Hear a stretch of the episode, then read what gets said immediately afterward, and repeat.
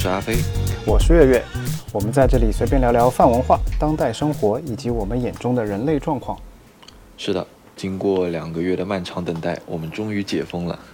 现在是6月2号晚上啊，呼瑞！对，这个欢呼的有点无力啊。是的，真的是太疲惫了。值得说一下的是，上一期我们的节目在多个平台没有得到上线，尤其是我们的主战场小宇宙被点名了。不是我们被点名了，是这个平台被点名了。不，但是我个人对于小宇宙还是有比较深的感情，所以说我这件事情之后我并没有任何的感觉责怪的意味。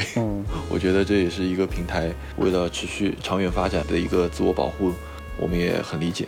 是的，求生欲满满的一个表忠诚。我们今天聊一点就跟这个不太相关的，就不聊疫情了。终于可以不聊疫情了，但是今天聊的还是一个比较糟心的事情。也是5月底的时候发酵的大家聊的比较多的一件事情。对，就是人教版的教材。想必这个新闻大家应该也是多多少少有看到过的。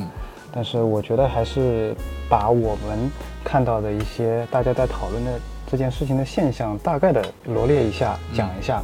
第一种大家争议的点是关于这个人物造型，这个画风的形象，比如说这个眼睛分得特别开的形象，能不能代表我们中国人。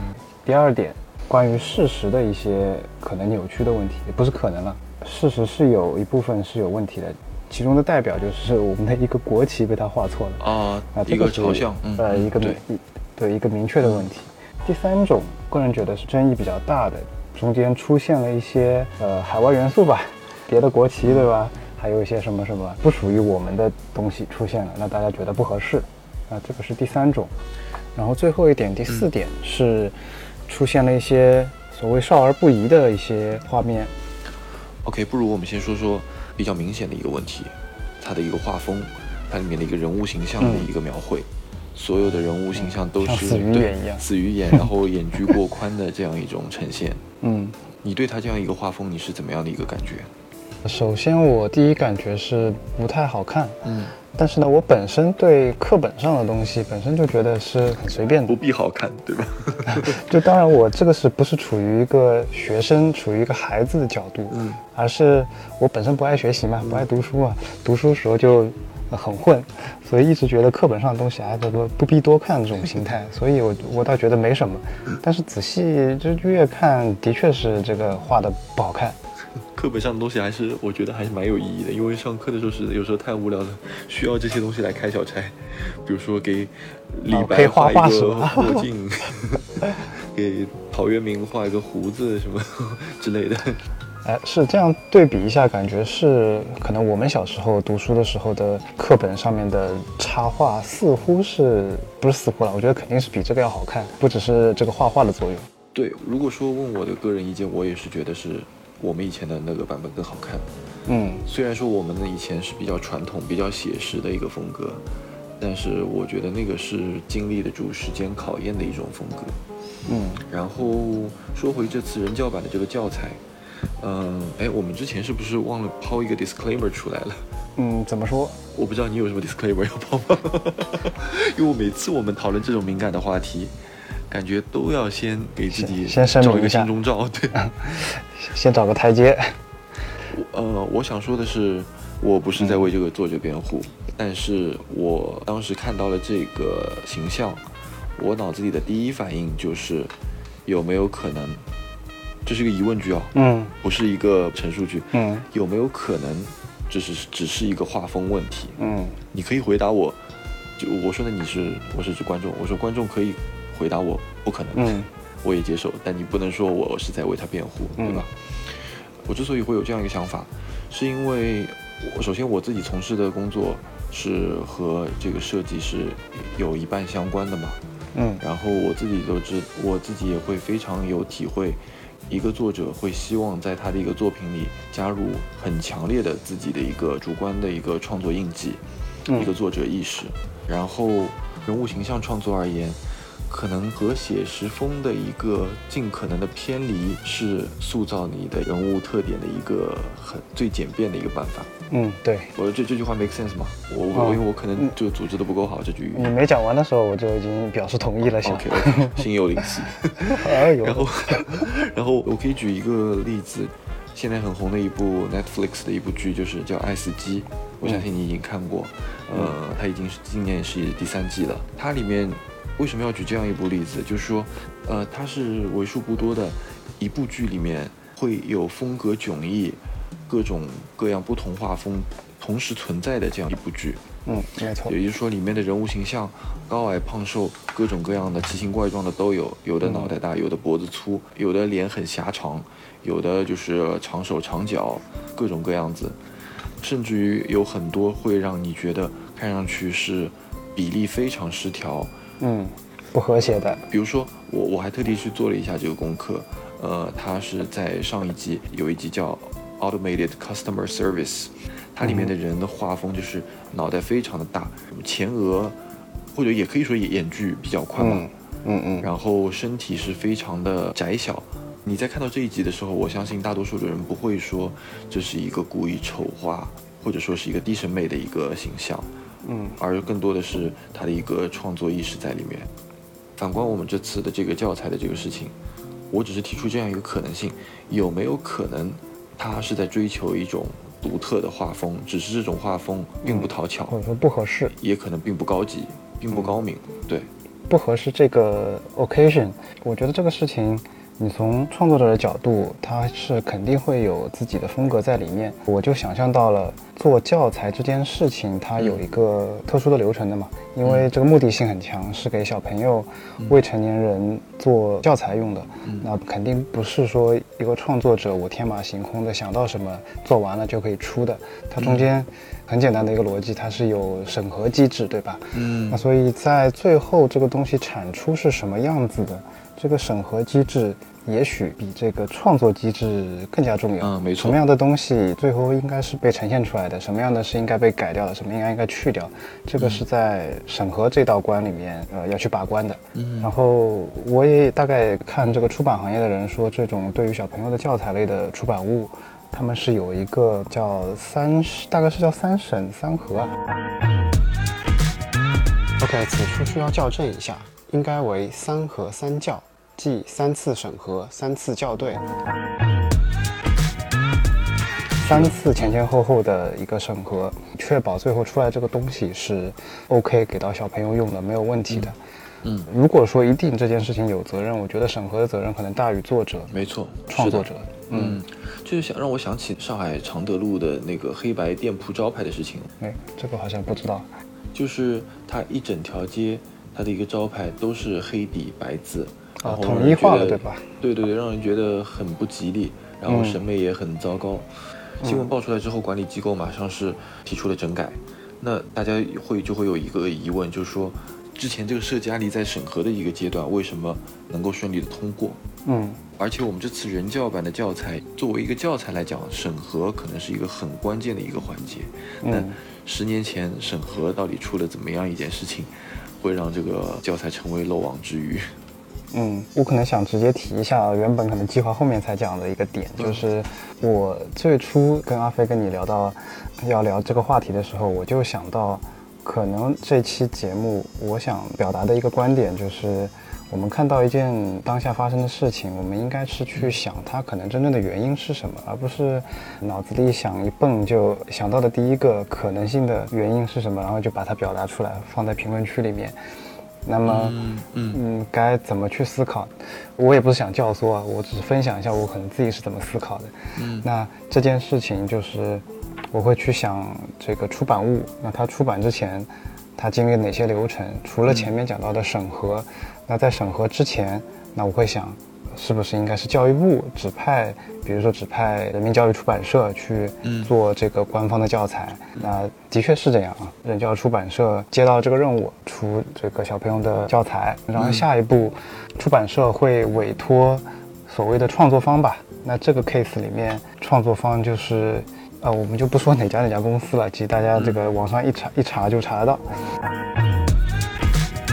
所以在我们作为外行人简单的梳理一下，就可以发现有教育部、出版社、创作方，甚至创作方的具体的某几位作者、艺术家，就这样数一数，就会有这么多的方面在这其中。那我们也许是需要去思考或者去观察这其中是哪一方面或者哪几方面出现了问题，而不是简简单单的在评论区下一个结论，打上一行字。也许这样做思考是更有意义的一种做法吧。OK， 所以关于画风的奇怪之处，五官不得体，可能它的确是画得不怎么样，但是能不能就此原因就说它是带有辱华或者有别的什么目的，似乎也不一定成立，对吧？是。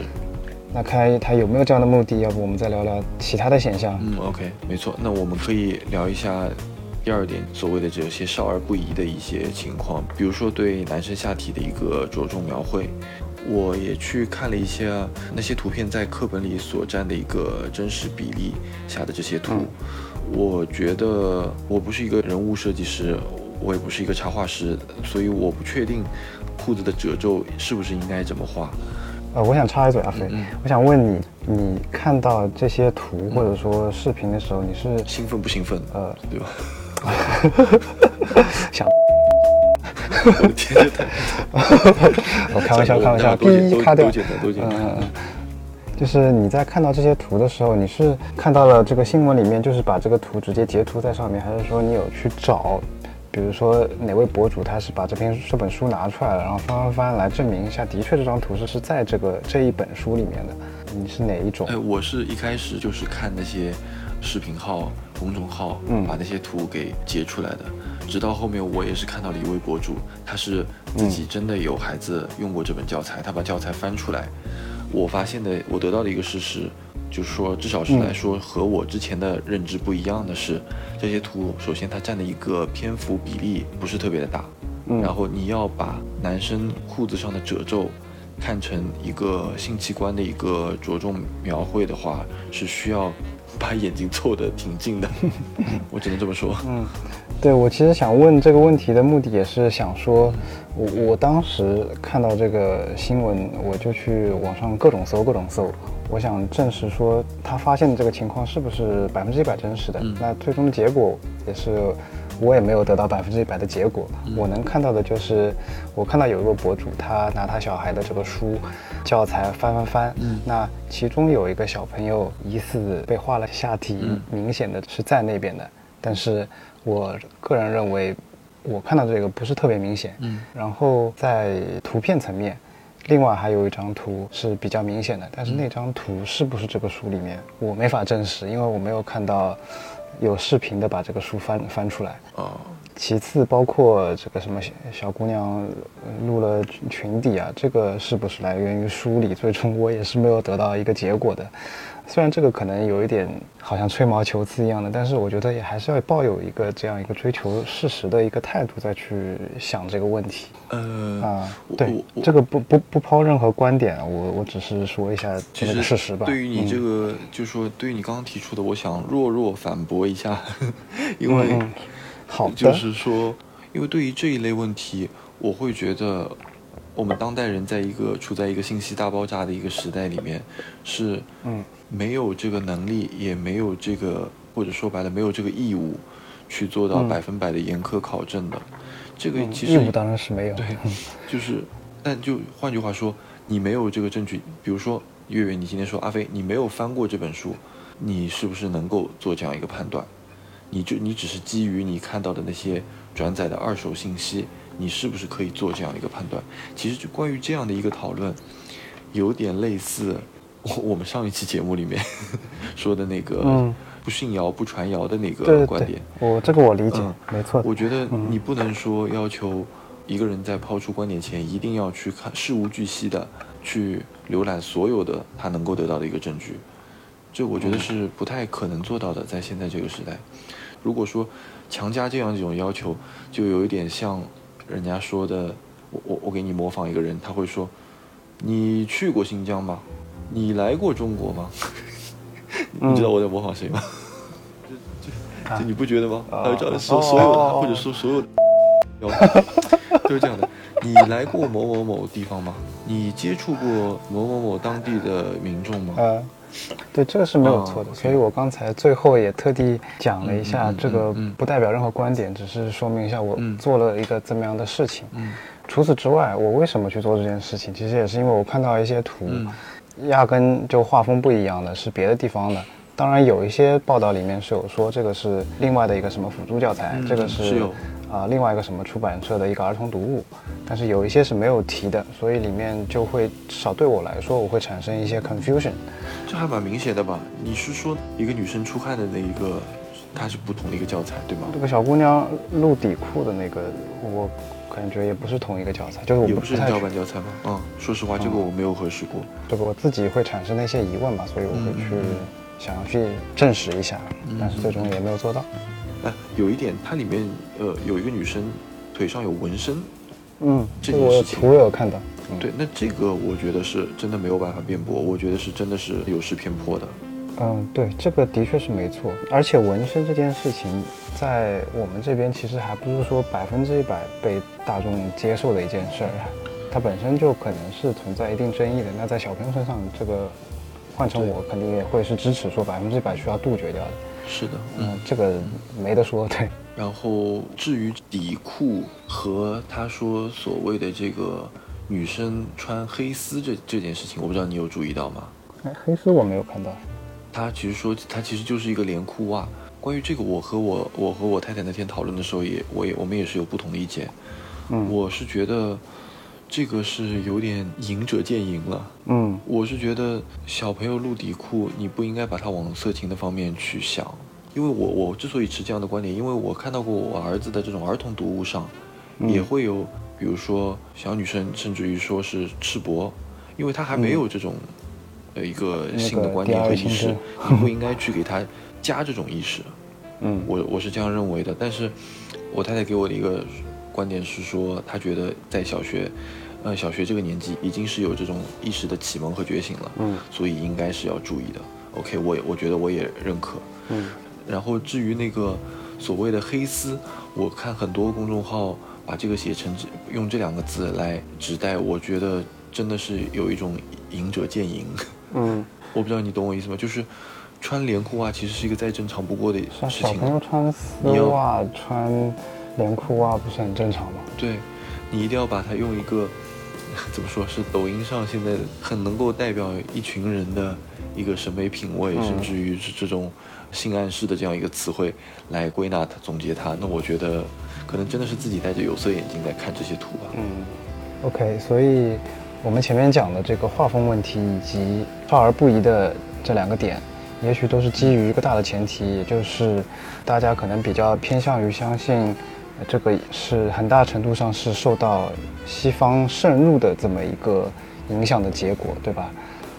对，我觉得很有趣的是，以前我们对于生活中不能解释的事情，我们都会归咎于怪力乱神，现在对于生活中不能解释的事情，都能归结于西方渗透。西方的怪力乱神。对，我没有任何观点啊，我觉得可能是西方渗透没问题。其实我们这样提出来这个事情，并不是说就没有西方渗入了，我觉得西方渗入100%肯定是有的，但是在这个事情上有没有我不知道，因为证据没有看到。是的，就是因为即使你看到了星条旗，你看到了美国的飞机，OK 没问题，你可以说这些不应该出现在教材里，但是这个不构成西方渗透的一个直接证据。是，你可以说这个出现在中国教材里不合适，那我把它踢掉，我觉得 OK 吧，我觉得也是 OK 的，但是直接的一个因果关系我觉得不成立。是，如果说大家讨论的是比如说美国国旗应不应该出现在小朋友的衣服上，这个似乎还在比较合理的讨论范围内，但是说这个小朋友穿了美国国旗就是能够证明我们的教材教育系统已经被西方渗入了，这个好像不太合理吧？因为现实生活中，我们身边的同胞们，从老人到小孩，可能都会有一件星条旗啊、米字旗上面的我没有带着这个标题的衣服，真的吗？一件都没有，从来没有，从来没有穿过。你 NBA 球衣有吗？有的。没有的是盗版，之前还在那个节目里提过这件事情，穿过梦六队的球衣。我衣服里还挂着一件詹姆斯的这个 USA 的球衣呢。我觉得就是说，对于这件事情也很有趣啊。我觉得这个，你想，我们假设一下。拜登这老逼登对吧？嗯、他要渗透我们的教材，嗯，然后呢，他完成了各种各样的倒行逆施之后，哎，他最后要放一个美国国旗，就好比说张三到此一游，或者说哎这是我干的，哎，就这个行为。嗯，你就想象一下它合不合理吧。嗯，或者换一种思路去想这个问题，就是我们要给它放上一个大的前提作为既定事实是什么呢？就是西方如果有机会的话，肯定是想要渗入到我们的各个系统的，因为那肯定啊，这个没有什么因为了，这个大家都知道。嗯，那么我们就要想，可能哪些地方被渗入了，他们可能会通过什么样的途径来渗入。那么如果说我们觉得这个事情是教育已经被渗入了，那我们就要去想为什么会被渗入，是不是因为我们哪里出了篓子，给人家有了机会，那么我们怎么把这个问题给解决掉，然后甚至再去想怎么渗入人家，这个可能才是这好像管多了吧？这样能不能讲？能不能这样讲？我不知道，这个我不知道，是不是太直白了？就是相比之下，我们现在只是指责了一下，那指责有什么用呢？卵用没有啊？我觉得只有带来让更多人的不理性的思考。一嘴说出一个问题，但是完全没有解决的方式，没有什么进步意义。哦，我还想到一点，就是我看到网上的观点是说，它能够justify 它最后就是有这个心跳期的这个原因，怎么说？是因为他就是要丑化你们，然后呢还要在你们面前耀武扬威，告诉你们我们已经渗透了，所以他把心跳期画在那边。我反正不觉得我一点都不觉得美国牛逼。然后我如果没记错的话，我们小时候的英语课本里面是有很多外国人，有很多金头发的人，也有莉莉和 Lucy 很多，对，有美国国旗，也有这种很强烈西方文化色彩的东西的。但是英语书和这个可能也不能直接比较吧，毕竟是英语书嘛。也许吧。扯远了。那个刚刚已经讲到了，就是我觉得我们怎么做有意义，就是首先要想怎么解决这个问题。那么，也许怎么解决问题是要先在自己身上找问题。那我有去查，就是说这个出版物当时是怎么出来的。那我有查到说，这个教材人教版的数学书这一版是在2013年就通过了审核，然后到现在用了都已经快10年的样子了。那为什么现在才出现问题呢？就现在这个问题才被爆出来呢？是的，以前也有人提这个事儿，但是no one care。为什么现在突然就火了？以前有人提过是吗？有，我这个没有看到这样的新闻。就是有家长在微博上有发声啊，有艾特人教啊这边，甚至艾特一些搞教育的人，最终也没有掀起全民的关注。我告诉你为什么好吗？月气氛到那儿了。不，你乍一听你觉得我是在讲了个笑话，其实我可能是用一种比较揶揄的方式讲了一个不太能讲的啊，你就不用再重点说一下，你刚刚已经到位了。OK， 我怕也有听众以为我只是很无脑的，就很无端的这样插科打诨了一下。我应该回你一句，非常到位。所以刚刚那一段废话。是提到了2个点，一个是当时是怎么过审的，一个是为什么是现在。那这个后面这个问题就不细说了，前面那个事情我觉得还是可以聊一聊的。在前面的时候我们也有说过什么出版物要经过3次审核，那又回到了这个问题，说为什么3次审核都没能把教材给稍微审得合理一些。那么我不知道阿飞你有没有看到一些网友把这个事情扒出来，虽然我不知道是不是100%真实，但是听上去是蛮真实的。就是说当时做教材的这个把关人一位领导，他是委派了这个创作方，对吧？他们2人是师徒关系，然后这个创作方实际署名的那个作者正好又是那位领导的儿子，对吧？等于就是同一伙人，这个关系也太明显了。那么这个事实如果摆在我面前，我能想到的肯定是中间有利益关系，但是似乎也就到此为止了。比较私人的小团体的利益关系，也不能说这个要 call back 在前面了，这个也不能说明就一定是被什么渗入了。他们可能是有这样一个假设，就是说这个当中的利益关系就是因为渗入所以产生的利益，但是这就不知道嘛。讲到了这里面几个私人关系，民众做得对的一个声音是大家在要求去做调查，要给出真相，给出说法。这个是对的，就符合前面讲的说，首先在自己身上找问题，不要把这个问题都推给是什么西方势力渗入。是的，所以也要看下一步是不是有真的说法出来。虽然我们现在都是猜测，但是似乎这个猜测好像是比较能够让人信服的，那就看下一步的调查是什么。对，然后现在官方的一个回应是说，也是要整改这个教材嘛。我觉得可能现在改一版教材赶在9月1号开学前，也只是一个治标不治本的一个手段，更多的可能是要想想以后怎么样杜绝这样的事情再一次发生。我觉得可能是不是我们可以从把这个教材的这个招投标流程公开化，从这一点开始做起。因为我们现在的所谓的整改和调查，归根到底来说会给人一个运动式的一个感觉。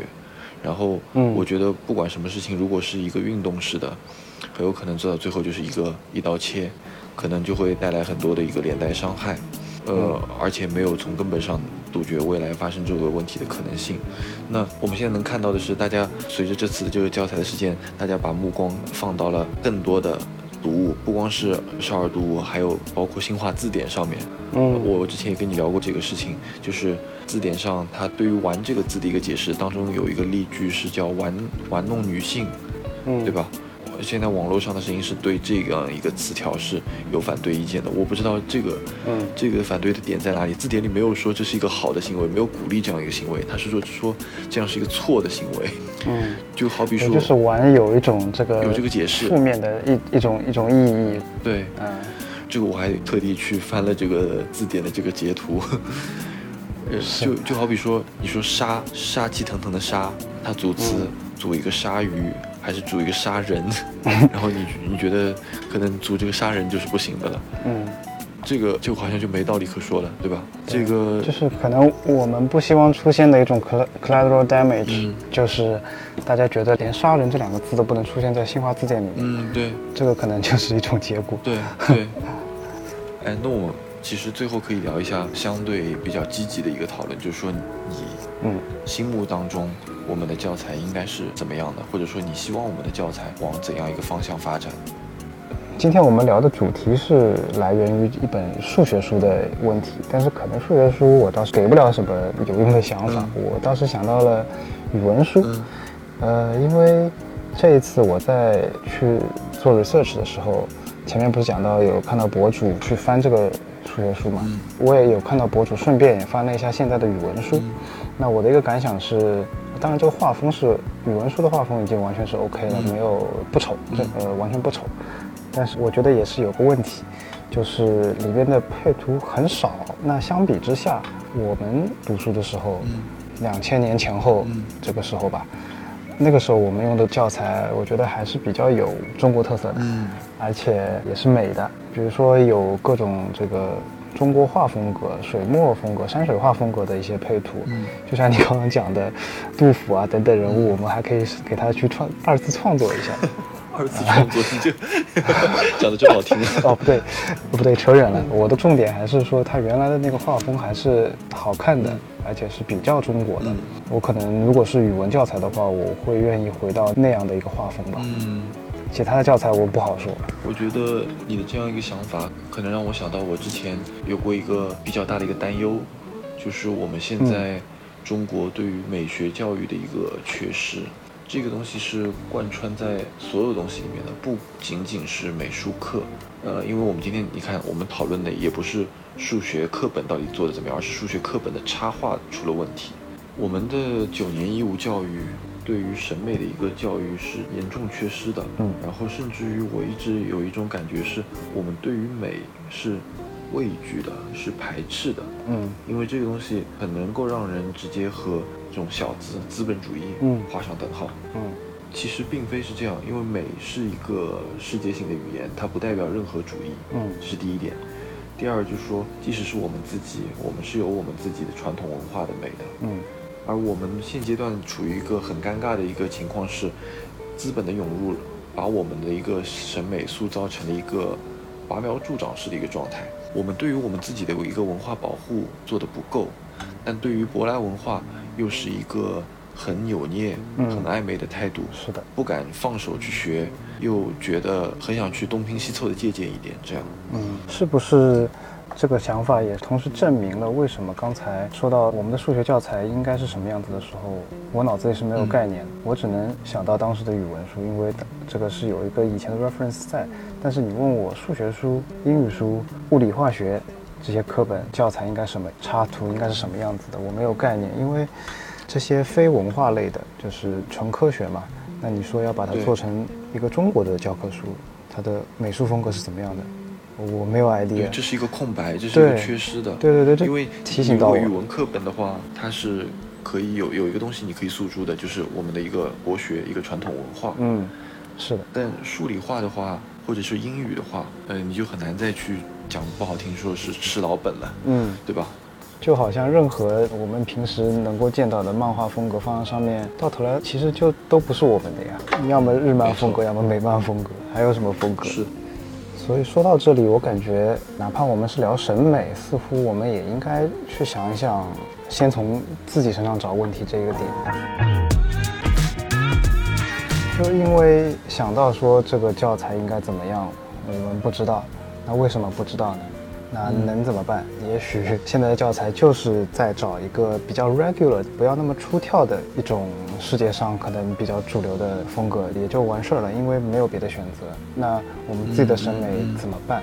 可能只有看以后发展出来了。是，可能比较理想的想法是这样吧。总之你是怪不了别人的，就不能说我们现在因为日本漫画的一个画风对我们的一个入侵洗脑太强了，所以导致我们现在没有自己的一个画风，这个是不成立的。嗯，我倒是很期待，我想象中可能我们自己的审美是跟山水、水墨、花鸟那种风格相关的。如果它能回来的话，我也还是很期待的，就不只是把它召唤回来，而是肯定是跟当下结合的，它才有真正有生命力。对，如果它能回来，时代的我还是很期待。对。